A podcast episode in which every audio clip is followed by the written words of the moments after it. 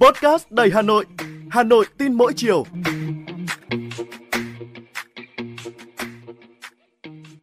Xin chào bạn, tôi là Thúy Hằng, người đồng hành với bạn trong số podcast Hà Nội tin mỗi chiều ngày hôm nay.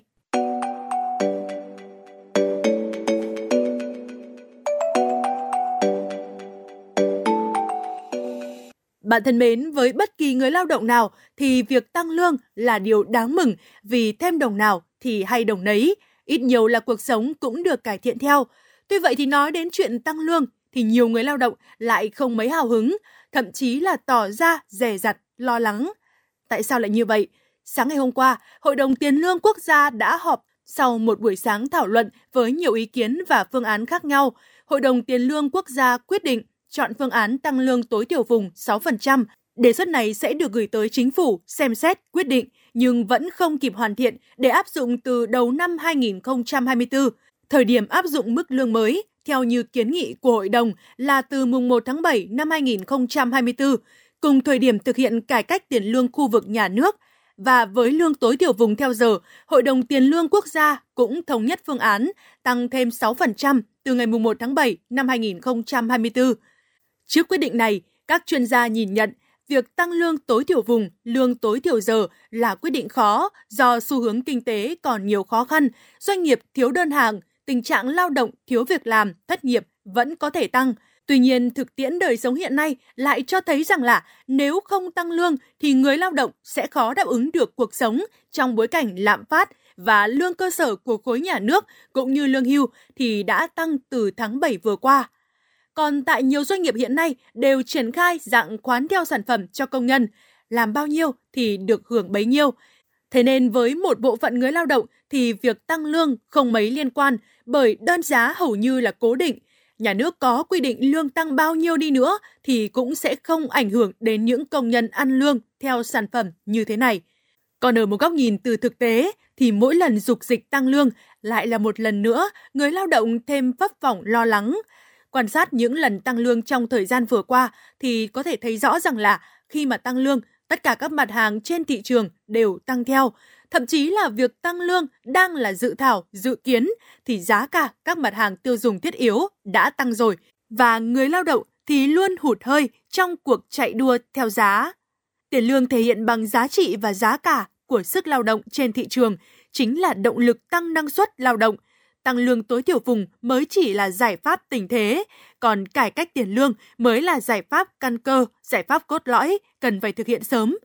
Và để việc tăng lương thực sự là niềm vui trọn vẹn, góp phần nâng cao đời sống, khuyến khích người lao động hăng say công tác thì cần tăng cường các giải pháp kiểm chế lạm phát, bình ổn giá đi kèm ổn định kinh tế vĩ mô, kiểm soát chặt về giá, xử lý nghiêm các trường hợp vi phạm. Qua đó thì hạn chế tình trạng lương chưa tăng thì giá đã tăng, lương tăng đồng 1, giá tăng đồng 2. Mục tiêu trước mắt của việc tăng lương đó là tăng thu nhập, nâng cao mức độ thụ hưởng của người lao động. Mục tiêu này sẽ không thể đạt được nếu như mà lạm phát không được kiềm chế có hiệu quả, chỉ số tiêu dùng, giá các mặt hàng thiết yếu tăng song song hoặc tăng nhanh hơn mức tăng của lương. Bên cạnh về chính sách tiền lương, cũng cần có những chính sách xã hội khác để thu nhập của người lao động đảm bảo cuộc sống, đảm bảo tái tạo được sức lao động và gia tăng giá trị công hiến. Các chính sách hỗ trợ người lao động tăng cường hệ thống an sinh xã hội phải thực chất và thực tế.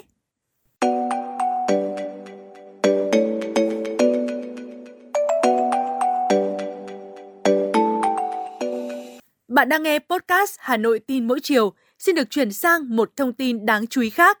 Bạn thân mến, từ ngày 1 tháng 7 năm 2022, Nghị định 123 của Chính phủ quy định về hóa đơn chứng tử đã chính thức có hiệu lực. Có thể nói rằng là việc áp dụng hóa đơn điện tử từ lâu đã được chính phủ khuyến khích áp dụng với hai mục tiêu chính, đó là để người nộp thuế nhận được những lợi ích lâu dài và mục tiêu thứ hai là để ngăn chặn thất thu thuế nhà nước – một ví dụ đơn giản như là việc khi bạn đi mua hàng hóa không lấy hóa đơn chính là vô tình tiếp tay cho hành vi gian lận thuế. Tổng cục Thuế cũng vừa có công điện gửi Cục trưởng Cục Thuế các tỉnh, thành phố trực thuộc Trung ương về việc quyết liệt triển khai hiệu quả việc lập hóa đơn điện tử đối với hoạt động kinh doanh bán lẻ xăng dầu. Tổng cục Thuế cũng cho biết, tính đến ngày 19 tháng 12, một số cục thuế đã khẩn trương tích cực triển khai các giải pháp để thúc đẩy các doanh nghiệp cửa hàng kinh doanh bán lẻ xăng dầu trên địa bàn thực hiện được việc phát sinh hóa đơn điện tử. Tuy vậy thì một số cục thuế vẫn chưa đánh giá đúng tầm quan trọng, chưa quyết liệt thực hiện chỉ đạo này. Trước đó thì ngày mùng 1 tháng 12 năm 2023, Thủ tướng Chính phủ đã ký công điện 1284 về tăng cường công tác quản lý sử dụng hóa đơn điện tử đối với hoạt động kinh doanh bán lẻ xăng dầu. Công điện này đặt ra những nhiệm vụ cụ thể mà các cơ quan chức năng cần thực hiện, trong đó thì có việc thúc đẩy quá trình chuyển đổi từ hóa đơn giấy sang hóa đơn điện tử. Thời gian qua thì việc sử dụng hóa đơn điện tử sau từng lần bán hàng trong lĩnh vực kinh doanh bán lẻ xăng dầu gặp không ít ý kiến trái chiều. Theo các doanh nghiệp bán lẻ xăng dầu thì việc triển khai chính sách này không chỉ khiến doanh nghiệp gia tăng chi phí mà thực tế là người mua cũng chưa có thói quen lấy hóa đơn. Theo các chuyên gia, việc áp dụng hóa đơn điện tử tại các cửa hàng bán lẻ xăng dầu là cần thiết, tuy nhiên cần có giải pháp tối ưu và lộ trình để thay đổi thói quen, đảm bảo hài hòa lợi ích, tránh gây ảnh hưởng đến hoạt động của doanh nghiệp. Theo Phó Giáo sư Tiến sĩ Đinh Trọng Thịnh, giảng viên cao cấp Học viện Tài chính, thì trước mắt có thể việc xuất hóa đơn điện tử còn có những khó khăn nhất định do chưa kịp thay đổi, nhưng đây là việc cần làm và phải làm. Thực ra thì à, việc xuất hóa đơn điện tử này không quá là phức tạp vì hiện nay ở mỗi cây xăng đều có các máy đo đếm, tính tiền từ số lượng xăng bán ra vẫn chỉ là thêm một thiết bị để xuất hóa đơn. Tuy vậy thì chính sách nào cũng cần có độ trễ. Và việc đẩy mạnh số hóa cũng góp phần tăng cường minh bạch trong công tác quản lý thuế là rất cần thiết. Trong đó có lĩnh vực xăng dầu, do đó có thể xem xét giải pháp tổng thể hỗ trợ doanh nghiệp về chi phí đầu tư ban đầu như là thiết bị, phần mềm, kết nối hệ thống và tìm giải pháp tối ưu nhất để tạo điều kiện thuận lợi cho doanh nghiệp thực hiện. Và để có thể giải quyết vấn đề thói quen của khách hàng trong việc lấy hóa đơn bán lẻ xăng dầu, cũng cần phải sửa luật thuế thu nhập cá nhân theo hướng cho phép chi phí xăng dầu của hộ gia đình, cá nhân kinh doanh được tính là chi phí hợp lý. Khi xác định thu nhập chịu thuế, bởi trên thực tế, chi phí xăng dầu của hộ gia đình, cá nhân kinh doanh là không hề nhỏ. Và khi mà người dân đã nhận thấy lợi ích rồi thì chắc chắn sẽ tự giác thực hiện.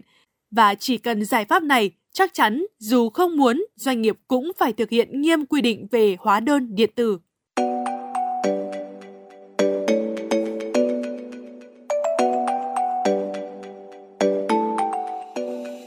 Bạn thân mến, bạn vừa nghe podcast Hà Nội tin mỗi chiều của Đài Phát thanh Truyền hình Hà Nội. Các bạn có điều gì muốn trao đổi, hãy để lại bình luận ở bên dưới để chúng ta cùng nhau bàn luận và chia sẻ trong những số tiếp theo nhé. Còn bây giờ thì xin chào và hẹn gặp lại.